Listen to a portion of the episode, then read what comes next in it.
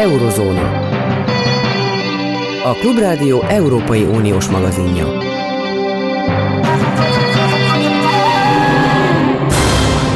Jó napot kívánok, Zentai Péter köszönti Önöket.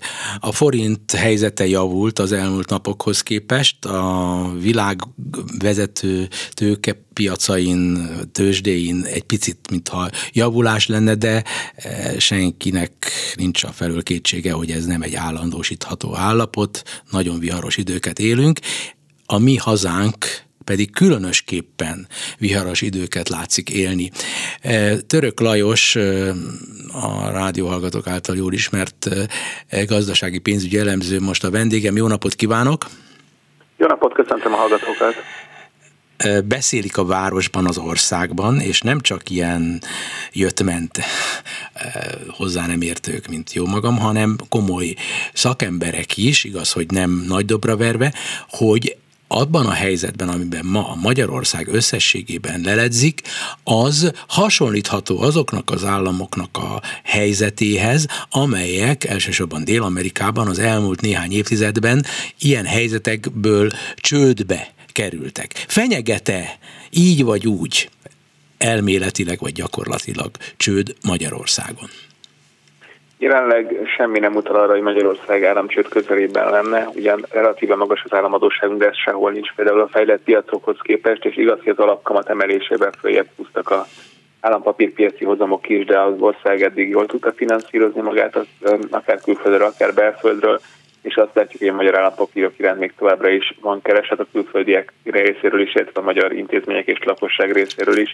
Tehát az államcsődnek a kockázatát jelenleg minimálisra vehetjük Nyilván semmit nem lehet kizárni, én úgy gondolom, hogy jelenleg ettől nem érdemes tartani. A más típusú problémák azonban vannak mind a magyar gazdaság szerkezetéből adódóan, mind egyébként a különböző kormányzati kapkodások miatt a potenciálját tekintve eh, lehet természetesen nagyon jól is kijönni, de ugyanakkor látunk alappontokat, olyasmik, amelyek összefüggnek hazánk és az Európai Unió viharos kapcsolatával, illetőleg azzal, hogy nálunk szembe mentek, nem világos számomra, hogy a sikerrel zárult-e vagy sem, most úgy tűnik, hogy nem sikerrel zárult volna, de azokkal a fő tankönyvszerű előírásokkal, amelyeket olyan helyzetekben kellene gyakorolni egy kormánynak, amelyik prudens, amelyik a nemzet vagyonával tisztességesen bánik, és az Európai Uniónak ez a feladat, hogy arra vegye rá a tagnemzeteit, hogy tisztességesen bánjanak a pénzekkel. A lényeges kérdés a számomra, hogy Magyarországon nagyon magas, ugyebár az infláció talán valamivel magasabb, és tendenciát tekintve még inkább, és egy csomó dolog függőben van, ami más országokban nincs, nálunk különösképpen az, hogy az Európai Uniótól megkapjuk a pénzt. Hasonlítható ez a kiinduló pont bármi, bármiféleképpen ahhoz, amit Dél-Amerikában tapasztalhatunk némely országokban. Én úgy gondolom, hogy ennek hasonlatnak részben van létalapja, de nem teljesen pontos, tehát én úgy gondolom, hogy nem biztos, hogy ez a legjobb hasonlítási mód. Nyilvánvaló az, hogy az állam és a gazdasági szereplők elképesztő összefonódás, amit Magyarországon is látunk, az egyes amerikai országokban is megfigyelhető, viszont pont most egyébként a részben a pop, tehát egy részben populista üzenetek visszavonásával azért visszakerültünk talán jobban erről az útról, de mondjuk az árstopok mindenképpen mondhatjuk azt, hogy dél, tehát ilyen dél-amerikai tempó, Argentinában több ezer termék van árstop alatt, van is elég meg fekete piac, vagy éppen sikeresi csökkentés is ez volt.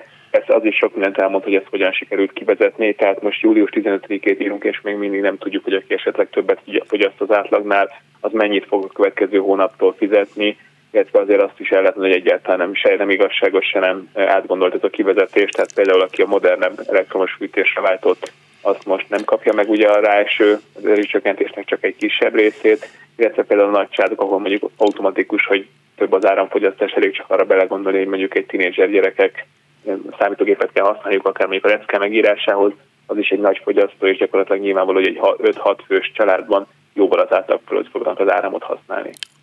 Grandiózus infláció a közelünkben Törökországban tapasztalható. Az, azért hozom szóba ezt a Dél-Amerikát, mert olyan egzotikusan jól hangzik, és mindig figyeltem az argentin sorstörténet és a magyar sorstörténet közötti bizonyos felszínes, de nem csak felszínes hasonlatosságokat, és a populizmusnak egy olyan formájának a hosszú ideig való fenntarthatóságát, ami hasonlítható a Magyarországihoz. Kérdem én, milyen az, amikor tegyük föl, és ennek ki, roppant csekély a valószínűség, és reméljük, hogy be se következik. De milyen az, hogy kell elképzelni azt, hogy ha tegyük fel, milyen, milyen állapotot kell elképzelni a hallgatónak ahhoz, hogy tudja, hogy most csőd közelben vagyunk, és egy ilyen csőd állapotban, ahol már ezek megtörténtek, milyen intézkedéseket szoktak hozni a kormányok, akár Dél-Amerikában? Nyilván, hogyha esetleg eljutnánk ideig, mondom még azért szerencsére nem ilyen rossz a helyzet, más típusú problémák lesznek például a rezsicsökkentés kivezetésével, arra is nem egy érdemes kitérni, de tegyük fel, hogyha eljutnánk egy olyan pontra, hogy még nézzünk egy dél-amerikai vagy egy török példát, hogy ott két út van igazából, amikor még a Törökország kicsit más, mert ott nem államcsőd a probléma, ott más típusú probléma, hanem nézzünk tényleg egy dél-amerikai eladósodott országot, aki mondjuk Argentina, ami rendszeresen 10-20 évente csődbe megy, ott két út van, az egyik az, hogy azt mondja, hogy az IMF-hez fordulok, és elképesztő megszorítások. Magyarországon egyébként fel lehet fogni azt, hogy IMF nélkül is a rezsicsökkentés kivezetése részben erre utal, vagy hogyha a másik út, hogy megpróbálja magát azt mondani, hogy egyszer csődbe megyek, és nem megyek többet vissza egy jó ideig a pénzpiacokra, akkor pedig saját erőből kellene újraintani a gazdaságot, az sem egy egyszerű történet, és mind a kettő jelentős lakossági elszegényedéssel jár. Az elszegényedést el tudja nagyjából képzelni a lakosság, amit nem akar elképzelni legalábbis a középosztály, vagy a felső középosztály, az az, hogy tudomásom szerint csőd közeli állapotban, vagy csődben lévő országokban korlátozzák az emberek szabad pénzhez jutását a bankokból, illetőleg az átválthatóságot, hogy mondjuk tegyük fel, hogy valaki le akar lépni, és azt mondja, hogy én mindenemet át akarom vinni euróba. E, még egyszer hangsúlyozom a hallgatónak, nem emlékszem, hogy mi most olyasmiről beszélünk, ami elméleti lehetőség, és egyáltalában a szakértő szerint nem fenyegeti hazánkat. De tegyük föl, hogy azért tudjunk meg valamit. Hogy, hogy ezt, ezt, ezt jól mondom, hogy elképzelhető egy ilyen helyzetben a, a, a konvertibilitásnak a korlátozása, és az, hogy a, az állam nem fizeti ki időben a, az állampapíromhoz járó kamatokat, illetőleg nem jutok hozzá a magas hozamhoz? Természetesen államcsőd esetén igen, szerintem elég a görög példára gondolni, talán időben és térben ez van hozzánk a legközelebb, ahol mondhatjuk, hogy hasonló események zajlottak 2012-ben. Ugye itt azt történt, hogy például pont az eurót nem lehetett felvenni a bankautomatákból, korlátozták ezt jelentősen. Tudjuk, hogy aki görög állampapírt adónak kb. egy 50%-os leírást kellett eszközölnie, Nyilván ott is azért végén elképesztő kiigazító csomagok jöttek, és végül érkezett segítség, mondjuk ez nagy rész egyébként a német és francia bankoknak, hogy segítség nem a görög lakosságnak, de ez most egy mellékes kérdés, de valóban elképzelhető. Ha mondjuk egy távolabbi példát akarunk nézni, akkor valóban például a dollár fontos menekülő deviza lehetne, ott kialakulnak például kettős rendszerek, tehát mondjuk hivatalosan X összegért válthatsz valamennyi dollárt. Egyébként Argentinában most is ez van, tehát a fekete váltók teljesen más árfolyamon váltják a dollárt, mint a hivatalos váltók, csak hivatalosan nagyon keveset tudsz váltani. Kb. egy kettes eltérés van. Tehát, hogyha mondjuk forintra akarjuk fordítani, akkor tegyük fel a hivatalos árfolyam, most hasamra ütött, tehát tényleg nem jó, semmiféle előrebecsésként fogják ezt kérem a kedves hallgatókat, hogy 400 forint lenne egy euró hivatalos árfolyamon, és még a fekete váltóknál lehetne még eurót venni, csak mondjuk 800 forintért. Egyébként sajnos ez történt például az ukránokkal, ugye, ahol nincsen valódi devizapiac, volt egy, van egy hivatalos árfolyam most is, és ezért ezért is járnak meg ilyen félrevezető információk arról, hogy erősödött a forinthoz képest a rüvnya.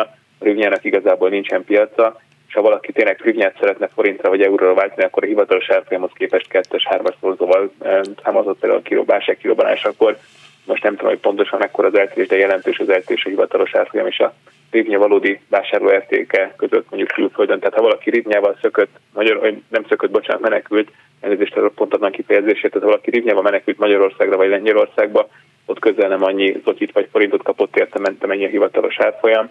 Ilyen típusú problémákra is fel lehet készülni. Nyilván végső esetben akár az áruhiányra is, tehát konkrétan az, hogy nem lesz áru a boltok polcain, tehát ilyen típusú problémák is lehetnek de mondom, most so, sokkal rövid, rövid távon, vagy hát középtávon is sokkal másabb problémákkal küzdünk. Elég csak mondom arra gondolni, hogy rezsicsökkentés miatt a lakosságnak hát lehet, hogy jelentős része konkrétan télen nem fog tudni vagy fűteni, vagy enni. Igen úgy látszik, hogy az én agyam, lehet, hogy a saját érdekeimből indulok ki, és ez nagyon szégyenletes, hogy elő, azt mondotta, egy mondatot helytett arról, hogy 50%-ra értékelődött le az állampapír, így mondta. Mit jelent ez? Ugye a lakosságunknak egy nagyon jelentős része, különösen most, nagyon is jónak tartja, hogy ilyen magas hozammal kecsegtető állampapírba tegye a pénzét. Tehát ott van a pap, állampapírunk a mi családunknak és a maga családjának a magyar állampapírokban, amelyek hozamát tekintve 7, 8, 9, 10 százalékot is tudnak hozni, és tegyük fel, hogy jön ez a csőd. Akkor mit tud csinálni ezzel az állampapírral az állam?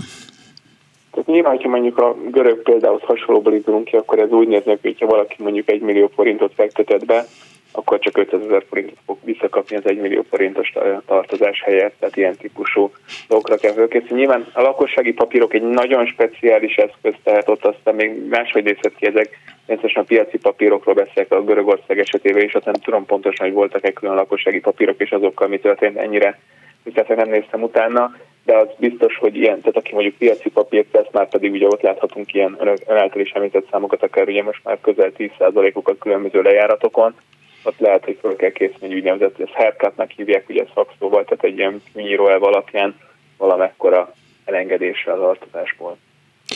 Tehát mondjuk ez a kormánynak mindenképpen jobb, hogy a lakosság felé vannak tartozásai, mint a külföld felé, vagy egyáltalán jobb ez? Mert ez magában hordoz egyfajta ilyen népfélkelés hangulatot egy kormány szám. Most nem Magyarországról beszélünk, hanem tényleg hangsúlyozom, ez most egy elvont beszélgetés Török Lajossal, inkább pedagógiai a célja. De melyiknek van nagyobb kockázata egy kormány vagy egy rendszer számára az, hogyha ha ilyen helyzetben külföld felé van elhajlósodva, vagy ha a túlnyomó részt a lakossága felé van eladósodva?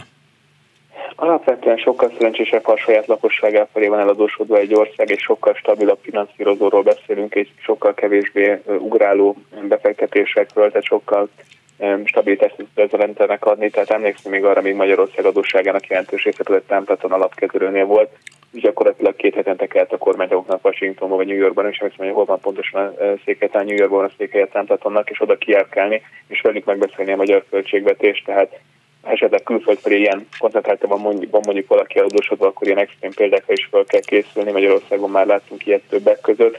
Tehát összességében talán szerencsésebb a lakosság számára.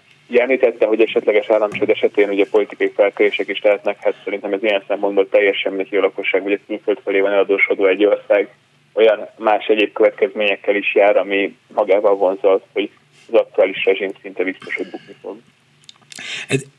Nézze, azért tudjuk, hogy Venezuelában egyáltalán nem bukott, és, és igazából az argenti rezsimek sem szoktak olyan nagyon belelbukni. Az egy másik dolog, mint a Venezuela az azért érdekes, mert egy nagyon erős kezű, és roppant módon leszegényített az állam hihetetlenül gyenge pénzügyi gazdasági teljesítmény nyomán leszegényített népről van szó, és hiába voltak hatalmas tüntetések, a rezsim megmarad.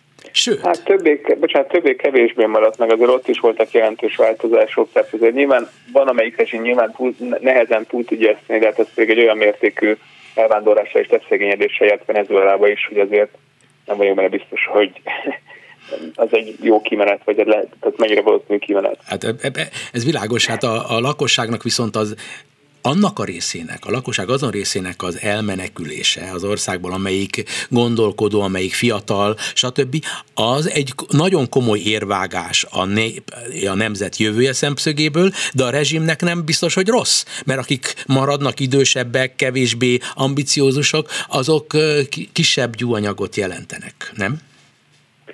Most a kérdés az persze, tehát ha csak az szigorúan azt az egy szempontot tartaná valaki szem előtt, hogy ő maradjon hatalmon és nem más, akkor lehet ilyen típusú érvényességet felhozni. Azért hozzá kell tenni, hogy tipikusan ez egy olyan mértékű elszegényedéssel járhat egy országba, amit tényleg nem akarunk elképzelni, tehát Igen. nyilvánvalóan elképzelhető, hogy valakinek van egy ilyen cinikus szándék az ilyenek mellett, de én nem gondolnám, hogy erre akár középtávon jövőt lehetne építeni. Azzal egyetérte, hogy az, hogy ö, jövőnk legyen normális, ahhoz az Európai Uniós tagságot mindenképpen fönn kell tartani, és mindenképpen szükség van az Európai Unióval való olyan megállapodásra, hogy az Európai Uniós támogatások, és szükség esetén az Európai Uniós vezető pénzügyi intézményeknek a támaszai megmaradjanak, vagy pedig van olyan lehetőség, hogy éppenséggel ezektől kell megszabadulnunk, hogy saját utunkat járhassuk, és saját belátásunk szerint döntsünk a pénzügyi gazdasági sorsunkról. Én úgy gondolom, hogy Magyarországnak az Európai Unión kívül jelenleg nincsen jövője. Tehát ez mint út föl sem merülhet, még a legextrémebb forgatókönyvek szerint se. És most tényleg érdemes az EU-s pénzeket külön választani az Európai Unió más egyéb tagsági előnyeitől, szabad munkavállaló, szabad piac, szabad tőkeáramlás. Ezek nélkül Magyarország hát nem tudjuk milyen szintig süllyedne vissza. Optimális esetben mondjuk Montenegro, rosszabb esetben Albánia, Makedónia, ilyen szintű országok vannak, ugye az Európai Unión kívül is Magyarország is, amennyiben tényleg ez a tagság egyáltalán felmerülne, hogy kilépjünk, és ez valódi ma megtörténne. Én mondom, hogy ennek van bármi esélye szintén most, de ha ez felmerül, akkor ilyen típusú forgatókönyvekre kell felkészülni sajnos. Nyilván, hogyha az EU-s pénzeket szétválasztjuk, az EU-s pénzek nélkül Magyarország túl tud élni, nyilvánvaló, hogy ez egy gazdasági ára van ennek, nem szeretnénk ezt kifizetni ezt a gazdaságért, szerintem se, se, se senki a hallgatók közül, de Magyarországnak az még nem jelenteni egy olyan típusú végét. Mondom, nagy pénzekről van szó, nagyon fontos lenne ezek megkapása, eh, de enélkül Magyarország még túl tud élni, de persze mindenkinek szerintem az az érdek, hogy megegyezünk az Európai Unióval. Nyilvánvaló, hogy persze az Európai Unió részről is esetleg egyes esetekben több rugalmasságot kellene mutatni, és nem biztos olyan kérdéseket kéne jobban beleállni, de beleállnak, és hát hogy más kérdéseket pedig jobban kéne feszegetni. Mondok itt például a korrupciót szerintem előrébb kéne hozni, mint mondjuk eh, bizonyos más eh, témákat, amiket most nagyon, nagyon előtérbe hoztak pont a előző percekben, nemrég jött ki egy hír. Igen, utolsó és rövid választ kérnék szépen. Az Európai Uniós megállapodás, ha most történne, az ugye azt jelenteni, hogy akkor kapunk támogatásokat, de azok a kormányzati intézkedések, amelyek az elmúlt napokban fölsejlettek, és tudjuk a következményeit, vagy valószínűleg nagyon súlyosak a következményei, ez utóbbiak már eleve pótolják azokat a pénzeket, amelyekről lemaradnánk, ha nem lenne Európai Uniós megállapodás? Nem, közel sem. Főleg, hogy most a, katá- ha szedjük a katásokból maximum éves szinten 300 milliárd forintos extra bevétel jönne, ez elenyésző ahhoz képest, amekkora támogatásokról van szó. A csökkentés, csökkentését, vagy hát a rezsidémon győzelmét azt lehet többféleképpen számolni. Itt azért egy 1000 milliárd forintos tételről van szó, tehát ez már nagyságrendileg az a tétel, de még ez sem éri el. Azért hozzá kell tenni, hogy nagyon nagy kérés, mi lesz így a magyar gazdasággal. Tehát ez a, mind a kettő olyan kapkodó lépés volt, olyan gyorsasággal, ami egyébként egy nagyon veszélyes tendenciát nyithat meg. Nyilván egyik fejéről lehet azt mondani piaci szemmel, hogy szerencsés az, hogy az államháztartási hiányt szeretnék rendbe rakni. Ezekre sajnos ezekre a lépésekre lehet, hogy szükség volt, de az, amilyen módon kivitelezték ezt, és ahogyan ezt eh, hozzáálltak akár a katásokhoz, akár a rezsicsökkentésre gondolunk, ez gyakorlatilag egy elképesztően kapkodásra utalhat, és ez nagyon negatív. Mondom, egyébként itt is inkább a középtávon ihetjük meg ennek a levét, mert mondjuk pont a rezsicsökkentés csökkentésének akár már nagyon rövid távon, tehát olyan mértékű kereslet visszafogása lehet, illetve a politikai stabilitást is szerintem megkérdőjelezheti, mondjuk amikor kijönnek majd szeptember-októberben az első 500 ezer forintos gáz és villanyszámlák, akkor azért érdekes lesz, és meglátjuk, hogy milyen lesz a közhangulat addigra. Köszönöm az áttekintést, és hangsúlyozom, tehát Török Lajos, az Equilor vezető elemzője volt a vendégem, köszönöm neki, és hangsúlyozom a hallgatók előtt, hogy amiről beszéltünk, egy részben legalábbis az államcsődnek a előhozatala az egy pedagógiai jelentőséggel bíró téma. Voltak ilyen csődök és súlyos helyzetekből lehet ilyen kimenetel is, de ahogy mondotta a Török Lajos, Magyarországot pillanatnyilag ez nem fenyegeti. Köszönöm a viszont hallásra. Köszönöm, viszont hallásra. A, a mikrofon, a mikrofon az, az az enyém. A telefonvonal a másik részét átadtam most Tehet Péternek, a Freiburg Egyetem tudományos kutatójának, régi kollégámnak. Szervusz Péter! Szervusz, üdvözlöm a hallgatókat. Eh, most, hogy erről a magyar helyzetről beszélünk, a nemzetközi sajtóban az olasz helyzetről beszélnek ma, eh, különösképpen, és te Olaszország ragyogó ismerője vagy, bár most ebben a pillanatban úgy tudom, hogy Bécsben tartózkodsz. Eh, szóval kezdjük Olaszországgal. Összehasonlítható-e az olasz belső pénzügyi gazdasági helyzet súlyossága és a magyar? Hát ugye Olaszországban most éppen nem pénzügyi válság van, hanem inkább egy kormányválság, ami egyébként ugye az olasz politikának rendszeres összetevője, tehát lehet azt mondani, hogy furcsa is volt, hogy idén még eddig nem volt semmiféle nagyobb kormányválság, tehát ha az olasz politika normalitását nézzük, akkor eljött az ideje annak, hogy most éppen legyen a drági kormánynak is egy kormányválsága. Ugye az történt, hogy az öt csillag mozgalom, ugye ez a populista párt, amíg a 18-as választásokat megnyerte, az elkezdte kritizálni bizonyos kérdésekben Drágit, ugye az öt csillagnak most Giuseppe Conte egykori kormányfő a vezetője, és ők megpróbálták Drágit bizonyos kérdésekben kritizálni. Egyébként pont az ukrán háború kapcsán is, mert az öt csillag az nem annyira mondjuk úgy, hogy ukrán párti, vagy inkább ezt a ugye a nyugati baloldalon jelenlévő nézetvilágot vallja, hogy a béke mindenek felett áll, és ezért nem kellene szállítani túl sok fegyvert Ukrajnának.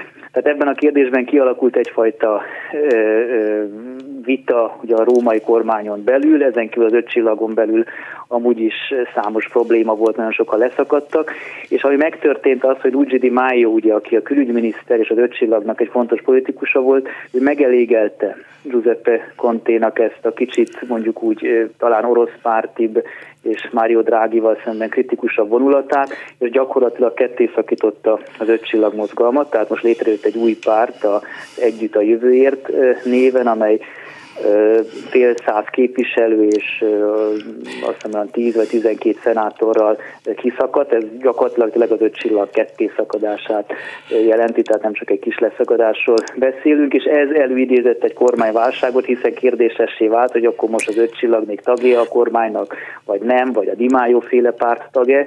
És ugye tegnap volt egy szavazás, ami egyébként egy... Halló? Igen, csak arra szeretnélek az idő rövidsége miatt sarkalni, hogy, hogy azért, mivel sokan vannak ugyan, de kevesen ahhoz, hogy meg az olasz belpolitika apró cseprő dolgait, hanem inkább a nagy globális, a Mário Draghi egy fogalom van. Globálisan az van, ugyebár, hogy, hogy volt tegnap ez a szavazás, ami egy lényegtelen kérdés folyt, tehát nem annyira fontos volt, de Draghi ebből egy ilyen bizalmi szavazást csinált, hogy megvan-e a többsége, és a többsége megvan van továbbra is, tehát a drági kormánynak többsége van továbbra is a parlamentben, de az öt csillagosok nem szavaztak neki többséget. De minek után mondom, az öt csillag ketté szakadt, tehát elvileg az öt csillag nélkül is tudja folytatni a kormányzást, de az már egy másik kormány lenne, és ezért ő benyújtotta a lemondást, ami lemondását Mário Drági, ami hát nem éppen a legjobb időpontban történik, hiszen Olaszországban eleve jövőre lesznek választások, számos ugye az egész ukrán-orosz háború kapcsán azért egy stabil Olaszországra lenne szükség, ezért Mattarella, Sergio Mattarella államfő megpróbálja Drágit rávenni, hogy folytassa a kormányzást akár az öt csillag nélkül is, hiszen mondom, a többség megvan, tehát Drági mögött van többség a parlamentben, csak már nem az öt csillaggal együtt. Drági maga az egyik legjobb, világon az egyik legjobbnak tartott pénzügyi gazdasági szakember, Olaszországnak komoly adóssága van, de inflációja is van. Kérdezem még egyszer, az olasz pénzügyi gazdasági helyzet önmagában véve nem indokol-e semmiféle olyasfajta problémát, amiből politikai baj lehet? E, erre légy szíves válaszolj egy, e, a, a hírekig, és utána folytatjuk majd a beszélgetést.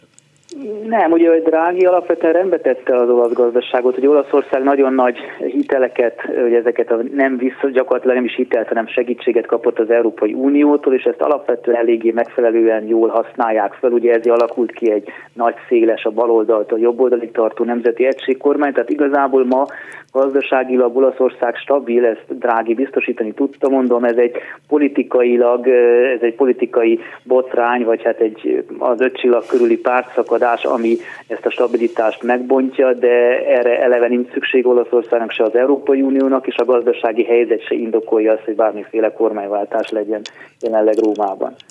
Értem, tehát nagy valószínűséggel ezek szerint Drági marad, te is maradsz, híreket mondunk, és utána folytatjuk. Igen. Jó, köszönöm. Eurozóna. A Klubrádió Európai Uniós magazinja.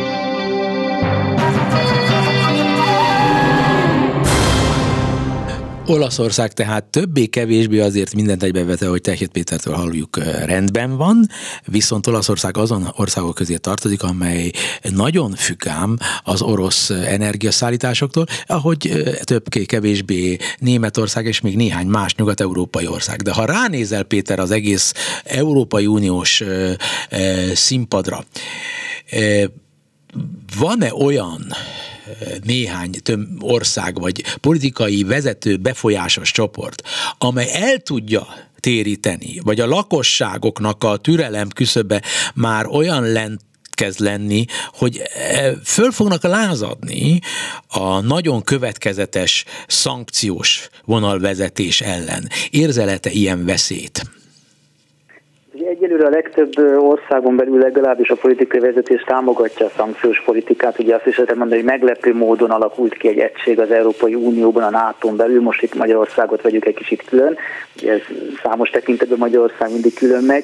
De azon kívül egy elég erős egység alakult ki, és nem is lehet azt mondani, hogy lenne olyan kormány, amely nem támogatná Ukrajnát, vagy a szoros NATO szövetséget, Európai Uniós szövetséget, amit ugye mondtam, Olaszországban is igazából az öt csillag is ezért szakad szét, mert még ott is megvannak azok az erők, amelyek azt mondják, hogy igenis ebben a helyzetben egységre van szükség. Ugye Olaszországban a gáz az nem csak Oroszországból jön, hanem ugye ők Líbiából is sokat kapnak, tehát igazából a nagy probléma az Németország, abban az értelemben, hogy ott valóban fölmerül az a veszély, hogy télen hát gázkimaradások lehetnek, ami nem is elsősorban a lakosságot, hanem inkább az ipart érintheti, de hát az meg akkor recesszióhoz, munkanélküliséghez vezethet, viszont a lakosságot is ugye már megpróbálják fölkészíteni, ugye Robert Habeck zöld párti gazdasági miniszter már arról beszél, hogy ő például 5 perc alatt tud letusolni, és ezt tudja ajánlani a németeknek is, hogy kevesebb ideig tusoljanak, és, és ahol lehet csak spóroljanak. Tehát ha, ha valóban nagyon megemelkednek a gázszámlák a, Németországban, és már pedig minden előrejelzés szerint akár ilyen négyszeres, ötszörös árat láthatnak majd a németek esetleg ősszel és télen a gázszámlájukon, mint tavaly, az valóban csökkentheti esetleg a szolidaritás az ukránokkal szemben, ami jelenleg még megvan. Németországban is, a társadalom 60%-a egyértelműen a szankciós politika mellett van, Ukrajna mellett van, de nem biztos, hogy ugyanilyen nagy lesz az elsőprő többség lesz Ukrajna mellett, hogyha majd 1000 euró helyett 5000 eurót kell fizetni a gázszámla után vagy az energiáért. Tehát ez a veszély ez valóban megvan, de nem látni olyan politikai erőt azért erősed bármelyik európai országban, amely ezt nagyon ki tudná használni. Tehát a németeknél a szélső jobb oldal, a szélső bal oldal ugye hagyományosan inkább orosz párti, de mindkét erő eléggé padlón van az olaszoknál ugye az öt csillag most szakadt szét, és meglepő módon az olaszoknál ugye az ellenzéki Meloni, ugye aki egy fasiszta, vagy neofasiszta, posztfasiszta politikus nő, ő is nagyon ukrán párt, ő is nagyon szankciópárti, sőt, ő még azért bírálta Drágit, hogy nem elég szankciót vezetnek be, és nem elég fegyvert küldenek Ukrajnába, tehát ez a Meloni is, ugye, aki ellenzékben ül, és sokáig ilyen szélsőjobboldali veszélynek volt számon tartva, ő is az egység mellett van. Franciaországban ugye Marine Le Pen mégiscsak most győzték le, tehát azért nem fog tudni akkor nagy károkat tenni. Tehát azt lehet látni, hogy a társadalomban valóban elképzelhető, hogy, hogy csökken a szolidaritás, főleg Németországon belül, hogyha itt a konkrét életet érintő változások megjelennek, de azért a politikai egység az látható és igazán komolyan vehető erő sehol sincsen a láthatáron, amely valamiféle orosz párti politikát kezdene folytatni bármelyik EU-s tagállamban. Mondom, Magyarország ugye az mindig egy sajátos külön világot jelent. Tudod, hogy drámai egyébként, nem tudom, nem szoktad néz, hallgatni a magyar kereskedelmi rádiókat, az új kormány spot, reklám spot, amit eddig leadtak, az azzal kezdődött, hogy úgy indult, hogy Oroszország megtámadta Ukrajnát. Megvédjük a rezsicsökkentést. A szankciók azok hártanak.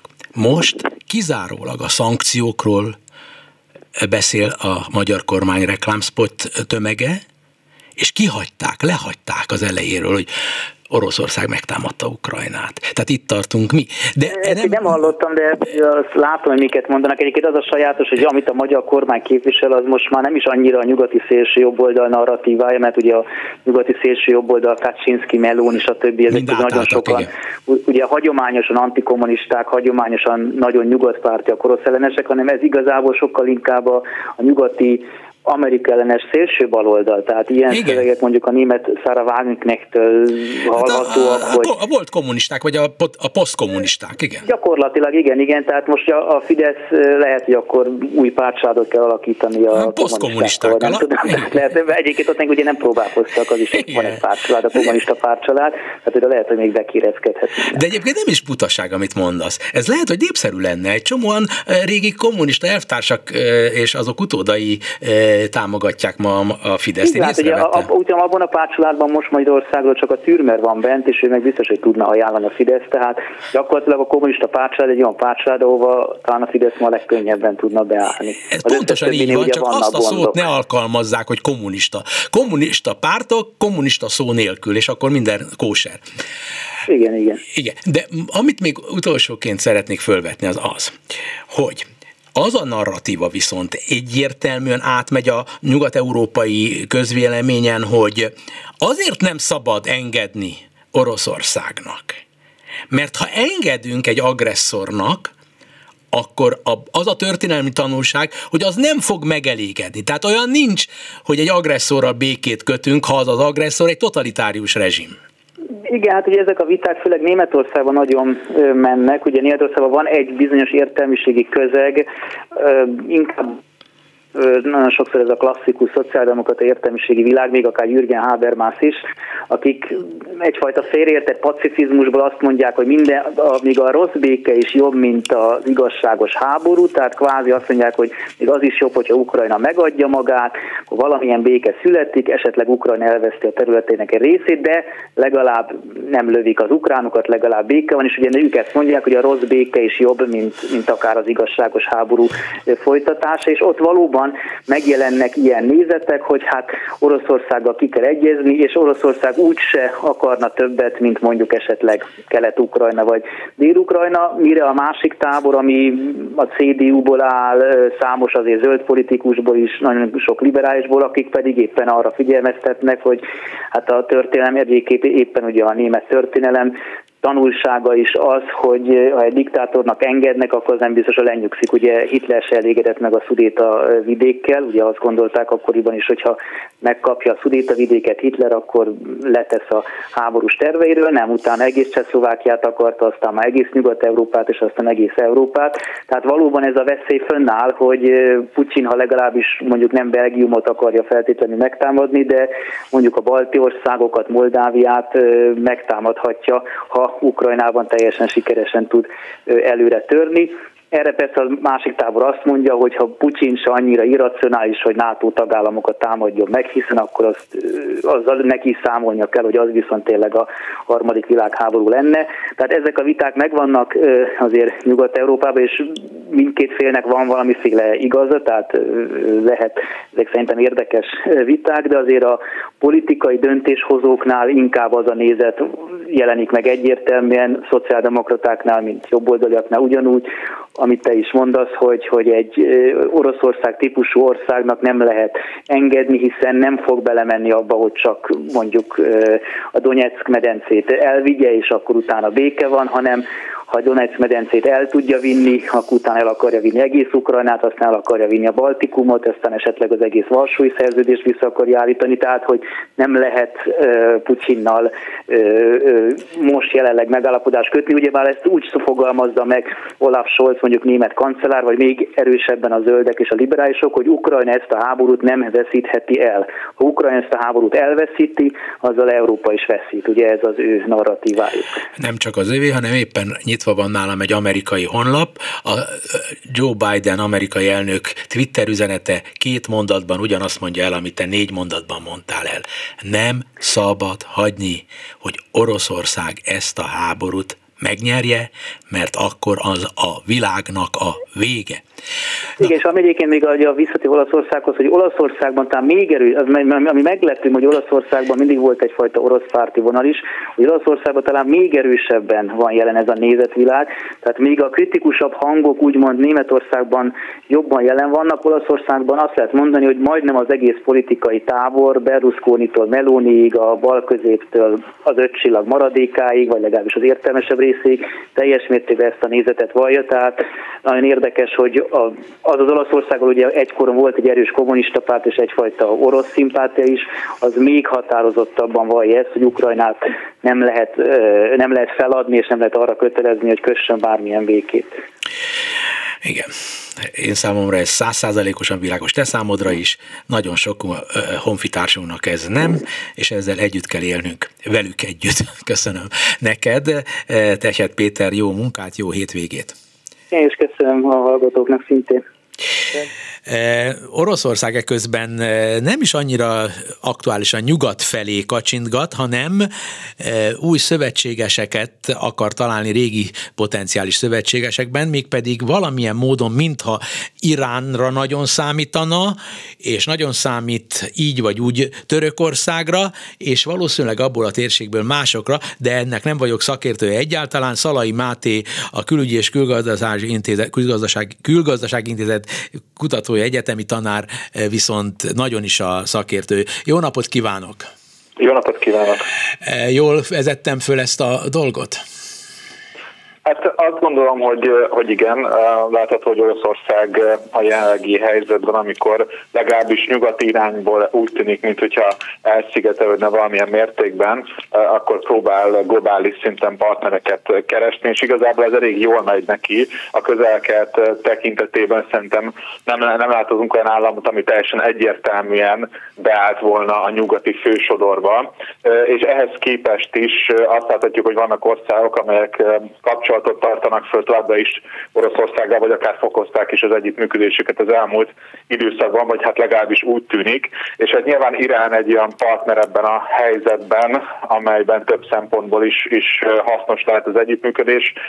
A másik pedig hát Törökország valamilyen mértékben, bár Törökországot nem mondanám olyan államnak, ami mondjuk az orosz, orosz álláspontot támogatná a konfliktusban. Törökország igazából Ukrajnának is komoly segítséget adott az elmúlt hónapokban, a nyugattal is együttműködik, önmaga szankciókat nem vetett ki Oroszországra, de ezt önmagában szerintem a nyugati államok sem kritizálják nagyon. Ugye az Egyesült Államok is egyébként dicsérte a török részvételt ebben a, a, a válságnak a kezelésében. Tehát azt gondolom, hogy Irán lehet egy olyan állam, amelyekkel szorosabban együttműködhet Oroszország a jövőben is. Most ugyebár az is aktuálisá teszi ezt a témát, hogy ha jól tudom, Teheránban találkoznak Putyin, Erdogan és természetesen a iráni elsősorban vallási és félig csak világi, félvilági vezetők, de előtte még annyit, hogy ezt a török hozzáállást látjuk egy másik variációban Izrael részéről is, nem? De abszolút Izrael is egy olyan állam, amelyik próbálja azt a szerepét felnagyítani, vagy azt a szerepét használni, amelyben egyszerre tud bizalmi kapcsolatot ápolni Washingtonnal és Moszkvával is. Igazából azt lehet látni, hogy ezek az államok, ugye Törökország, Izrael igyekeznek a közvetítő potenciáljukat hangsúlyozni a konfliktusban, és ezzel bizonyítani kvázi azt, hogy hasznos az ő, hát ha nem is semlegességük, de egyensúlyozásuk a konfliktusban. És hát azt lehet látni, hogy Törökország szerepe valóban konstruktív, konstruktív tud lenni.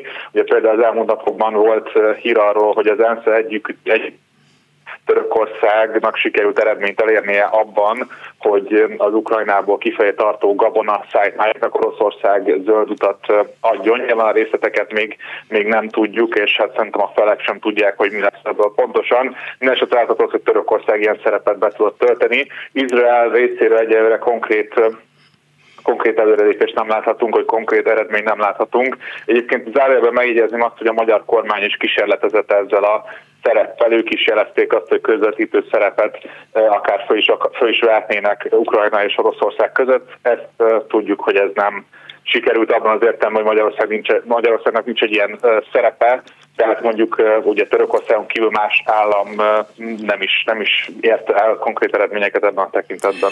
Bár ez annyit, hogy a magyar agrárminiszter éppen egy napot töltött Ukrajnában, és aki veszi a fáradtságot és elolvassa mondjuk a portfolio.hu-n Nagy Istvánnak, azt hiszem a minisztert nyilatkozatát, ott gyakorlatilag ugyanazt a dolgot próbálta eladni, amit a törököknek nem csak hogy sikerült, hanem konkrétan csinálják is, hogy tudni zajlik az, az, urán, az, az ukrán gabonának a nemzetközi eh, transportját eh, próbálják eh, elintézni. A magyarok az alattak volna egy ilyen adalékos értéket, hogy a szárazföldi utat próbálnák felajánlani, csak hogy ez a magyar-ukrán határ roppant szűk, másrészt pedig a vasúti szállítás nagyon nehézkes, sín problémák miatt. A törököknél viszont sokkal kézzelfoghatóbb, hiszen hajózásról van szó. Úgyhogy, Így van, itt a tenger térsége lesz igen, igen, igen, igen. Úgyhogy hitel, tehát objektíve nagyobb ország, hatalmasabb minden tekintetben, tehát Törökország és Izrael másokoknál fogva például az, hogy a Izrael lakosságának egy, mit tudom én, egy, egy nyolcada, vagy mennyi orosz-ukrán, és eleve Putyinnak van valamilyen érzelmi kapcsolata is, ahogy észrevettem Izraellel, tehát ez, ez, ott, ott van valami lehetőség. De, de, de Irán az nem ez. Irán egy másik dolog. Az, az, az, az egy olyan ország, amelyik célul tűzi ki a cionista állam felszámolását. Hogy, hogy tudunk ebben a képben eligazodni? Igazából uh, Irán több szempontból is hasznos lehet uh, Oroszország számára, vagy legalábbis az iráni-orosz együttműködés több szempontból hasznos lehet igazából mindkét fél számára. Egyrésztről a két fél közötti együttműködés azért már egy ideje tart, ez nem egy szerelmi kapcsolat, tehát az iráni vezetésnek nincsenek nagyon pozitív elfogult érzési az orosz vezetéssel kapcsolatban. Ennek, történelmi, ennek a történelmi háttere sincs meg, a kulturális háttere sincs meg, viszont az elmúlt időszakban elsősorban az Egyesült Államokkal szembeni fellépés keretében azért találtak közös nevezőt a felek. Ugye ez az elmúlt időszakban leginkább az iráni nukleáris megállapodással kapcsolatos tárgyásokban manifestálódott, amelynek egyébként Oroszország is a, a részese volt, vagy hát igazából mai napig részese, csak mivel az egyezmény az Egyesült Államok még Trump elnöksége alatt kilépett, ezzel gyakorlatilag ez az egyezmény nem működik ma már, vagy hát nem tölti be a funkcióját. Ugye ezek a tárgyalások a nukleáris egyezmény újraépítésével kapcsolatban, újraindításával kapcsolatban beindultak tavaly, de elég lassan haladnak, viszont ezekben a tárgyalásokban Oroszország nyilván az irániakat támogatja, vagy próbál olyan szerepet betölteni, amiben, amiben az iráni érdekek érvényesülnek. Ezen túl a két fel együttműködik Szíria kapcsán. A szíriai polgárháborúban mindketten támogatják a, az Assad rezsimet, amelyik a mai napig sikerül, amelynek a mai napig sikerült megőrizni a, a hatalmát és a túlélését az országban. Harmadrészt pedig az is egy fontos szempont lehet a jelenben és a jövőben, hogy az Oroszország, hogyha meg is nyeri ezt az ukrajnai háborút, akkor is még egy a bátható időn belül egy ilyen nemzetközi szankciós környezettel szemben kell gazdasági növekedést teljesítenie, és hát melyik országnak ne lenne tapasztalat ebben, hanem Iránnak, ugye Irán, az iráni rendszer gyakorlatilag 1979 óta, tehát mióta ez a forradalmi rezsim hatalma jutott, azóta folyamatosan szembenéz valamilyen mértékű szankciók, szankciós környezettel, valamilyen szankciós rendszerrel, és emiatt nagyon nagy tapasztalat Iránnak abban, hogy hogyan lehet ilyen körülmények között nem csak túlélni, de akár adott esetben gazdasági növekedést elérni, hogyan lehet használni a fekete piacokat nemzetgazdasági célokra, hogyan lehet kikerülni azokat, hogyan, hogyan lehet kikerülni pénzügyi mechanizmusokkal a nemzetközi szankciókat. Tehát azt gondolom, hogy ezek a témák mindenképpen, so, számba, vagy mindenképpen napirendre fognak kerülni, amikor az országvezetői találkoznak. Uh-huh. Egyébként lát összekapcsolási lehetőséget hosszabb távon, hogy az irániak azzal, hogy kilátásba helyezték, hogy drónokat és egyéb fegyvereket adnak a nagy, a világ legfejlettebbnek mondott katonai hatalma számára, ami önmagában véve is valahol ellentmondásos, hogy éppen Irán segíti ki Oroszországot, és nem fordítva, de, de hogy, hogy, hogy esetleg a, a legvégén olyan megoldás születik, hogy, hogy Irán aznak, azért cserébe a nyugatiakat fogja segíteni végső soron, hogy cserében leszedjék a szankciós listáról, és engedjék a valamiféle nukleáris gazdaságot, ami bizonyíthatóan, vagy igazolhatóan majd nem lesz katonai célú? Nem tud ilyet elképzelni, hogy tud hozzájárulni egy rendszer reformhoz egy ilyen helyzet Iránban? Több tényezős a, a kérdés. Egyrészt az fontos látnunk, hogy egyenlőre az, hogy Irán valóban drónokat ad el Oroszországnak, amiket aztán az Ukrajnában tudna használni, erről kézzelfogható bizonyíték nem áll rendelkezésre. Az amerikai kormány adott erről hírt, hírszerzési jelentésekre hivatkozva. Ugye ezt a módszert már csinálják egy, egy ideje az amerikaiak, hogy hírszerzési információkat tesznek közé gyakorlatilag. Ezek a hírszerzési információk gyakran pontosak voltak, és látható volt az ukrajnai háború kapcsán is, hogy, hogy egyes kérdéseket jól láttak, de azért az amerikai hírszerzés nem tévedhetetlen és ezt nyilván tudjuk az elmúlt évtizedek tapasztalataiból. Másrésztről pedig azt is látjuk, hogy az amerikai kormány szereti politikai nyomásgyakorlásra is felhasználni ezeket az információkat, még akkor is, hogyha ezek nem teljesen bizonyítottak, vagy nem teljesen igazak. Ebben a helyzetben egyenlőre ennyi forrásunk van arról, hogy Irán valóban ad el drónokat Ukrajna kapcsán. Én beszéltem az elmúlt héten Iránban dolgozó kutatókkal is, külföldön is dolgozó kutatókkal, és egyelőre ők is óvatosak ebben a kérdésben, még nem látnak rá konkrét bizonyítékot. Azon túl persze, hogy valóban van egy védelmpolitikai jellegű együttműködés Oroszország és Irán között, de hát ezt tudjuk, ez már egy ideje zajlik. Na most azzal kapcsolatban, hogy a kérdés másik részével kapcsolatban, hogy Irán hogy akar játszani ebben a helyzetben, és hogy akar nyomást gyakorolni a nyugatra, elképzelhető egy ilyen szenárió, hogy felhasználnak ezt a helyzetet arra, hogy, hogy kipréseljenek valami engedményt az Egyesült Államoktól, vagy az Egyesült Államokból. Ugyanakkor én azt érzem, vagy azt látom, ahogy szivárognak ki az információk a tárgyásokkal kapcsolatban, hogy az Egyesült Államok sokkal kevésbé kompromisszumkészebb, mint hogy egy ilyen megállapodásra nyitottak legyenek, vagy egy ilyen engedményre nyitottabbak legyenek. Igazából jelen pillanatban ezek a tárgyások teljesen befulladtak, mind Irán, mind az Egyesült Államok nem akar elmozdulni a, tárgyási helyzetéből, mindketten a másikra mutogatnak, és nem akarnak nyitni a másik felé olyan kérdésekben, amelyekben, amelyekben, amelyekben szükséges lenne ahhoz, hogy megállapodjanak a felek. Tehát például az irániak továbbra is követelnek valamilyen valamilyen biztosítékot arra, hogyha a Biden elnök valamit most aláír, akkor azt a következő elnök nem fogja ugyanúgy széttépni, mint ahogy Trump széttépte az előző megállapodást, amit az előtte lévő Obama adminisztráció kötött meg. Tehát ebből a szempontból egy ilyen, egy ilyen követelést az Egyesült Államok igazából nem is tudna jogilag megadni, vagy nem tud jogi garanciát vállalni erre, az amerikai jog erre képtelen. Éppen ezért ebben a kérdésben például, ami az egyik legfontosabb kérdés a megállapodás kapcsolatban, ebben nem hiszem, hogy az irániaknak sikerülne bármilyen Ukrajnával kapcsolatos, vagy Dónádasokkal kapcsolatos kérdésben eleget adni az Egyesült Államoknak, hogy ők is lépéseket tegyenek ön sokkal jobban ismeri, mint egy átlagos külpolitikai újságíró Iránnak a belső helyzetét.